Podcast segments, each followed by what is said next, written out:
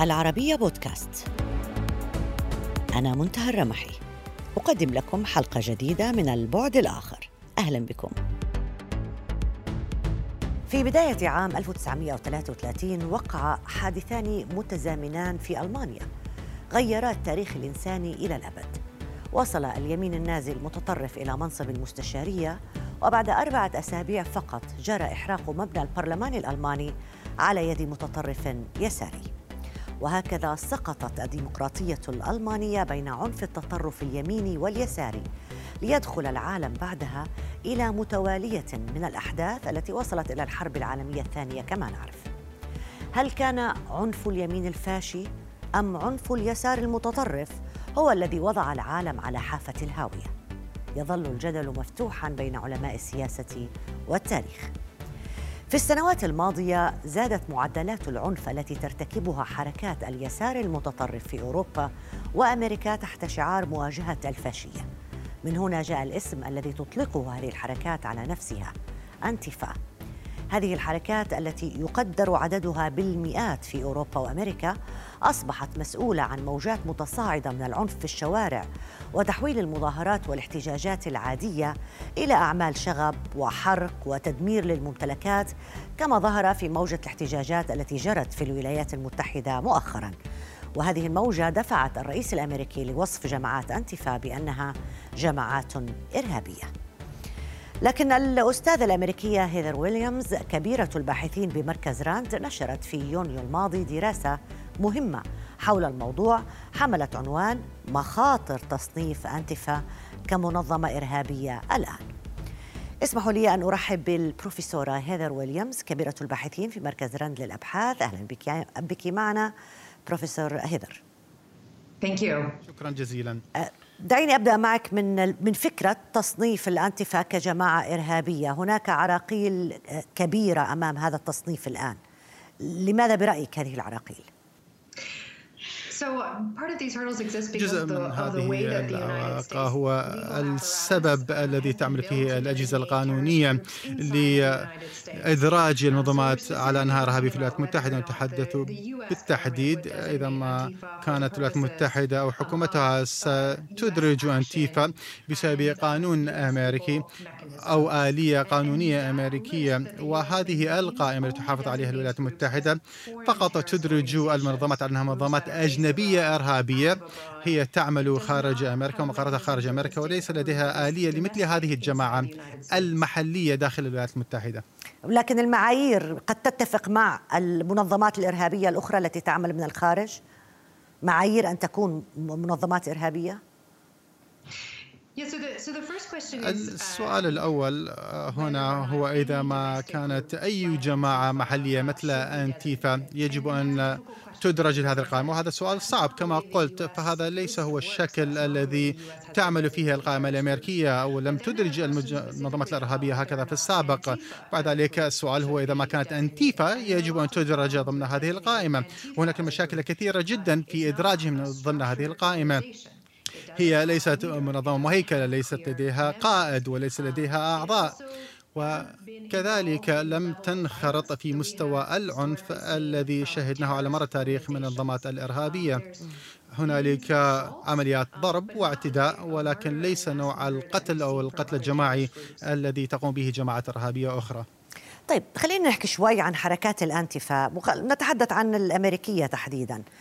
هي حركات آه، متعددة لكن هل يوجد رابط تنظيمي رابط أيديولوجي يجمع هذه الحركات مع بعضها البعض أم أنه هي حركات متفرقة يجمع آه، بينها فقط الاحتجاج العنيف ومحاولات الخروج على النظام العام؟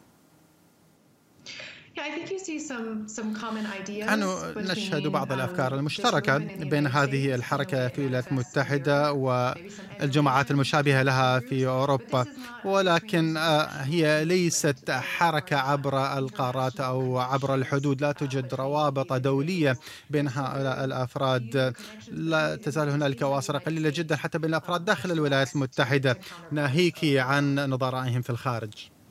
لكن هل يمكننا أن نقول أن هناك نقاط تجمع نقاط التقاء يعني تجمع هذه الحركات في أوروبا آه، وأمريكا وهناك ما يفرقها إذا بدنا نتحدث عنهم من من وجهة نظر استراتيجية رؤيتهم الأبعد لتحركاتهم أصلاً؟ على مر التاريخ الحركات في أوروبا كانت أكثر عنفا من تلك في الولايات المتحدة وأكثر نشاطا الفاشية كانت حاضرة بشكل كبير في أوروبا وأكثر ما هي عليه في الولايات المتحدة. ولكن مع قول ذلك فحاليا الولايات المتحدة تشهد زيادة في عنف الأفضلية اللي أو المتطرفين البيض وهكذا جماعات ربما نشهد منها عنف أكثر في أمريكا وأكثر من أوروبا لأنهم يستجيبون للنشاطات من المتعصبين البيض العرقية في تاريخ محدد يمكن الإشارة إليه آه، أنه نشأت فيه حركات الأنتفا؟ Uh, بعض المؤرخين آه، يقولون بأنهم بدأوا مع بداية الحركة الفاشية في عشرينات وثلاثينات القرن الماضي لأنه كان هنالك ناشطين وقفوا في وجهة تلك الحركات في ذلك الوقت. ولكن بدايات أنتيفا تعود إلى الستينات في أوروبا والسبعينات في الولايات المتحدة. وفي الثمانينات القرن الماضي في الولايات المتحدة هنالك آه، آه، شبكة المضادة للعنصرية ظهرت وكانت هي بداية حركة حركة أنتيفا التي نشهدها اليوم في الولايات المتحدة. طب هذا النوع من الحركات لماذا تصر آه، على استعادة صراعات آه، تاريخية قديمة؟ تقوم بتحطيم التماثيل وتحطيم الرموز حصل هذا في أوروبا ويحصل في أمريكا. نعم آه، هنالك افتقار للدقة في الجانبين هنا في الولايات المتحدة. فهنالك حركة عامة أحيانا تسمى بأنتيفا ولكنها ليست أنتيفا. فهنالك حركة في الولايات المتحدة مثلا لرفع التماثيل التي تمثل أبطال الحرب الأهلية في الولايات المتحدة وهؤلاء الذين حاربوا في هذا الجانب من الدفاع عن العبودية. هذا الحافز أو الدافع لتغيير الخطاب التاريخي في الولايات المتحدة إلى خطاب أكثر دقة ويعترف بأ الضرر والدمار الذي به العبودية. هو منفصل عن حركة أنتيفا. أنتيفا حركة صغيرة جدا ما نشهده في الحقيقة من نشاطات أنتيفا. هي مجرد بعض المتظاهرين الذين يمارسون العنف استجابة لمتظاهر لتظاهرات المتعصبين البيض وهي استجابة مؤخرا لحركة Black Lives Matter في الولايات المتحدة. لكن عندما نتحدث عن هذه الحركة نصفهم عادة بأنهم يسار متطرف. هل هم فعلا يسار متطرف أم أنهم مجموعات فوضوية فقط؟ لا يمكن أن يكون لهم تصنيف سياسي. أعتقد بأن الأمر شائك جدا وحاليا بعض السياسيين الأمريكيين يستخدمون مسمى أنتيفا لأي حركة يسارية متطرفة أو عنيفة أو أي من نشاطاتها في الولايات المتحدة وهذا غير منصف. وهذا يلقي بظلال كبيرة جدا أو اسم كبير جدا على مثل هذه النشاطات في الولايات المتحدة. بشكل عام أيضا الحركة المناوئة لليسار العنيفة أيضا في الولايات المتحدة صغيرة جدا ولكن هنالك تسليط الأضواء عليها لتجعلها تبدو أكبر ما هي عليه بالفعل. نسمع كثيرا هذه الأيام عن هذه الحركات لحتى وصلت لدرجة انه الرئيس ترامب قال يريد تصنيفها منظمات إرهابية. هذه الحركات هل يمكن هل اولا هل يوجد لها أي أجنحة سياسية وإذا لا يوجد لها أجنحة سياسية هل يمكن أن يوجد أجنحة سياسية ببرامج محددة برؤية استراتيجية تغييرية ربما يمكن الحديث عنها؟ الجماعة التي تصنف على أنها منظمة إرهابية لها هدف سياسي واضح وشيء ترغب بتحقيقه بعض التغيير على النظام السياسي. أنتيفا لديها هدف مجرد رد فعلي. هم يستجيبون لل الحركات التي يرونها بأنها عنصرية أو فاشية وعندما تذهب هذه السلوكيات غالبا ما تتلاشى حركات أنتيفا هذه مشكلة أخرى في التفكير على أنها إرهابية أو نفس المسميات التي أطلقت على المنظمات الإرهابية. ليس لديها علاقات بالسياسيين الأمريكيين وليس لديهم أهداف واضحة فيما تخص السياسات الأمريكية أو ما يرغبون بالحكومة الأمريكية أو المجتمع الأمريكي أن يقوم به. بشكل عام هم فوضويون ويقفون في وجه الحكومة بشكل عام بغض النظر إذا ما كان الرئيس أو الحكومة جمهورية أو ديمقراطية. لو عدنا للتاريخ يعني تاريخيا إذا كان في صراع بين اليمين المتطرف واليسار المتطرف أو حالات اصطدام بين الطرفين تكون تبعات ذلك آه، آه، كبيرة على الصعيد السياسي آه، هل يشير هذا أنه إذا استمرت هذه الحركات تصاعدت أكثر ربما صار لها رؤية مختلفة هل يهدد هذا الديمقراطية التي نعيشها؟ لا أعتقد بأن حركة أنتيفا أو حركة العنف اليسارية التي بدأت تبرز في الولايات المتحدة. آه، تمثل أي تهديدا آه، صريحا لأسلوب الحياة الأمريكي والديمقراطية الأمريكية. ولكن آه، هنالك قلق حقيقي فيما يخص عنف المتعصبين البيض الذي يتزايد في الولايات المتحدة. والحوار الذي نخوضه حاليا آه، هو كأنما نحن ضدهم هم هم عدائيين جدا ويحبون المواجهة ويطلقون المسميات على الأشخاص إذا ما كانوا وطنيين أم لا. وهذا حوار واسع جدا وربما سيستمر آه، حتى في الانتخابات الأمريكية خلال الأشهر القليلة القادمة. ولكن هنالك تخوفات كبيرة جدا بسبب الاعداد المتزايدة من جرائم القتل المرتكب في الولايات المتحدة خلال السنوات الخمسة الماضية من قبل أفراد عبروا عن ايديولوجيتهم على أنهم متعصبين بيض أو قوميين بيض.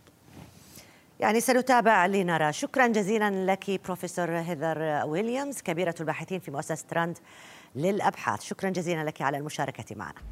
إذا كانت جماعة الأنتفا مسؤولة عن كثير من العنف في شوارع المدن الأمريكية هذا العام فعلى الجانب الآخر من الأطلسي كانت هذه الجماعات هي الوقود الذي أشعل كثيرا من المدن الأوروبية بأحداث الغضب والعنف والعنف المضاد طوال الأعوام الماضية.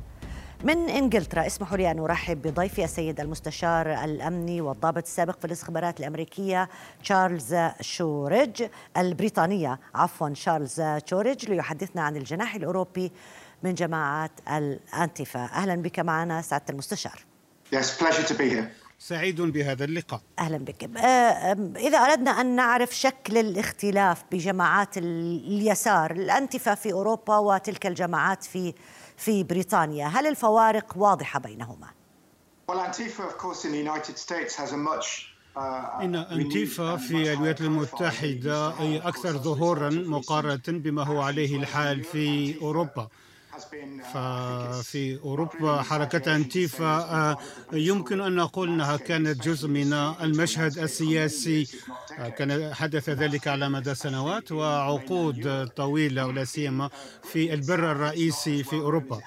في بريطانيا الوضع مختلف مقارنة بألمانيا على سبيل المثال ولكن حركة أنتيفا كانت مشاركة في أحداث عنيفة وهذا يعيدنا إلى مشكلة معروفة على نطاق واسع وهو أنه عندما ننظر إلى بعض التفاصيل لا سيما من المنظور القانوني أو من منظور أجهزة إنفاذ القانون. فأعتقد أن إعطاء مسمى المنظمة لهؤلاء هو مبالغة إلى حد ما لأن الأمر يتعلق بأفراد يقومون بأعمال عنف ويصعب أن نقول أن هؤلاء يتصرفون ضمن منظمة آه، آه، كما هو الحال في المنظمات الأخرى المعروفة.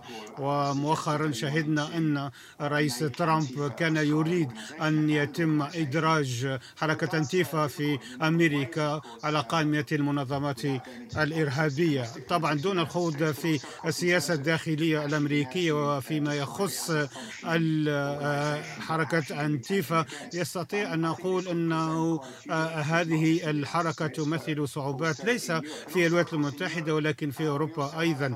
وفي أوروبا هناك تقاليد قديمة أيضا لحرية التعبير فيجب أن نفهم ما يمكن أن يعتبره البعض تطرفا على اليمين أو على اليسار بناء على المعتقدات السياسية. فهناك أفعال يمكن أن تكون قانونية وهناك قانون يتم احترامه أو ربما معاقبة من يرتكب أعمال عنف مجرمة بموجب القانون. هذا عادة ما يتم ضد أفراد أو مجموعات صغيرة في هذه الأحداث. هل كل جماعات الأنتفا في أوروبا يمكن اعتبارها جماعات غير منظمة؟ هم مجموعة من الأفراد يقومون بالعنف. هذا حالهم في الولايات المتحدة الأمريكية. وعندما سألنا ضيفتنا سيدة هيدر قالت بأنه من الصعب أن يدخلوا داخل نطاق حزب سياسي لأنهم جماعات غير منظمة. هل هو الحال نفسه في أوروبا بشكل عام؟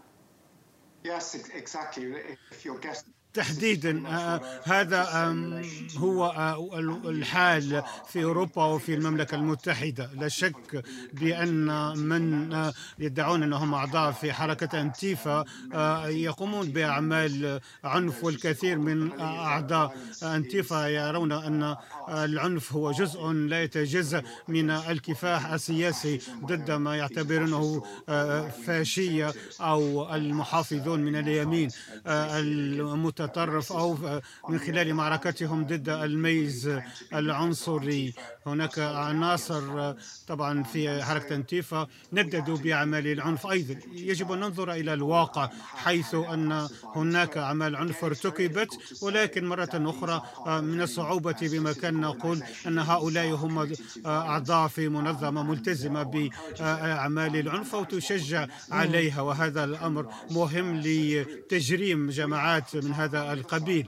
من ناحية أخرى لدينا في المملكة المتحدة مجموعات متطرفة آه، في اليمين المتطرف تم حظرها وتجريمها وهذا يحدث غالبا عندما يتم ارتكاب جرائم مثل التشجيع على الكراهية العرقية أو ربما يقومون بالتحريض على أعمال العنف آه، وهذا ما يعتبر جريمة. إذا عندما يتم آه، ارتكاب أركان أعمال عفوا من هذا القبيل فإن المحكمة تفصل في هذا حيث يتم تطبيق القانون.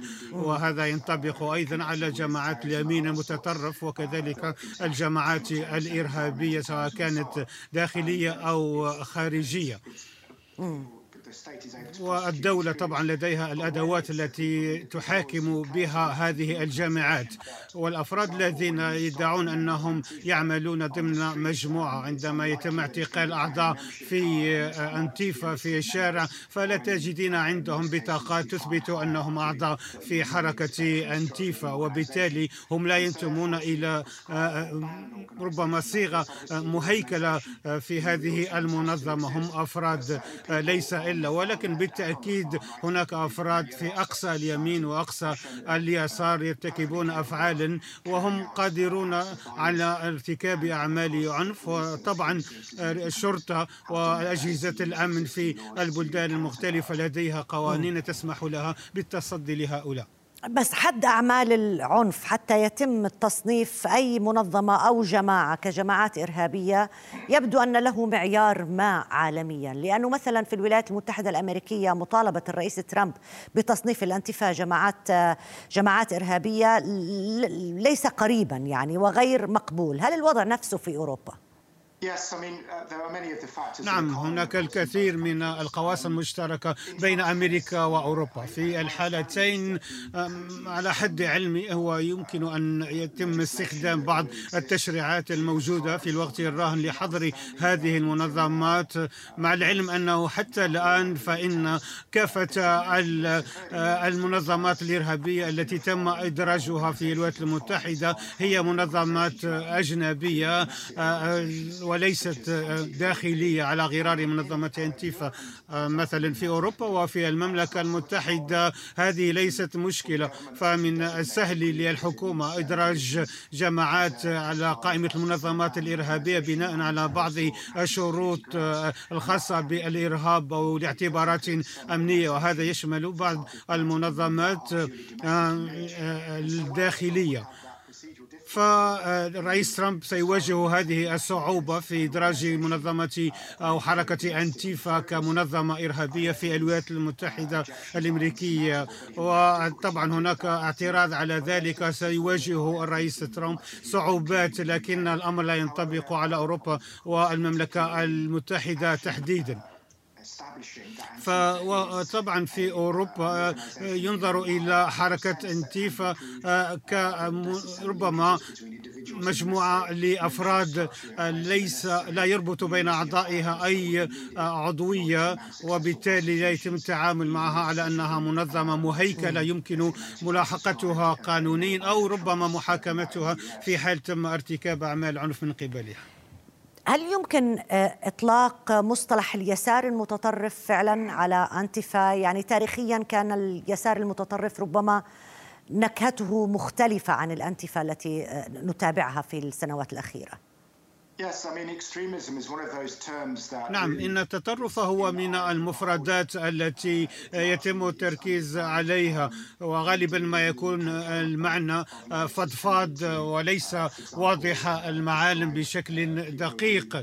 فهناك ربما من يرى أن من لديه أفكار مختلفة عما حدث في الحادي عشر من سبتمبر أو ربما من لديه أفكار مختلفة فيما يخص الأنظمة المتعلقة متعلقة بمعالجة أزمة كوفيك على أنهم ربما ينتمون إلى اليسار المتطرف. فهناك ربما إطلاق هذه التسميات على الجماعات التي لا تتفق معك في نفس الفكر أو التوجه. هناك في أوروبا بعض القوانين ربما التي تسمح باعتبار أشخاص بأنهم من اليسار المتطرف ولكن أن يكون الإنسان منتمي لليسار المتطرف لا يجعله بالضرورة خارج القانون أو أنه لا يتقيد بقوانين الدولة. وطبعا هناك ضرورة لارتكاب جرائم أو تشجيع على الكراهية العرقية ليتم ملاحقة الأشخاص الذين يرتكبون أفعالا من هذه أو من هذا القبيل.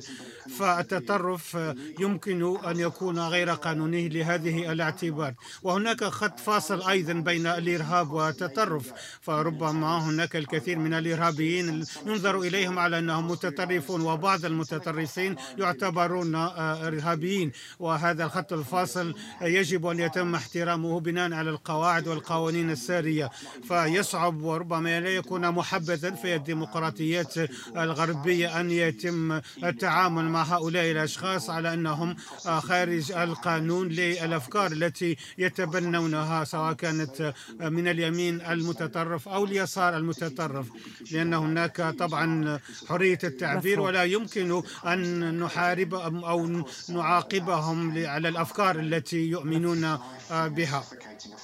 وهذا طبعا سيكون له تأثير سلبي على الديمقراطية. والسياسيون يراعون هذه الحساسية. كذلك رجال الشرطة يتوخون الحذر الشديد في التعامل مع هذه المفردات والتصدي للإرهاب. شكرا جزيلا لك سيد تشارلز شوريج المستشار الأمني والضابط السابق في الاستخبارات البريطانية. ضيفنا في هذه الحلقة. شكرا جزيلا لك. وبهذا انتهت هذه الحلقة من البعد الآخر. تحية لكم وإلى اللقاء.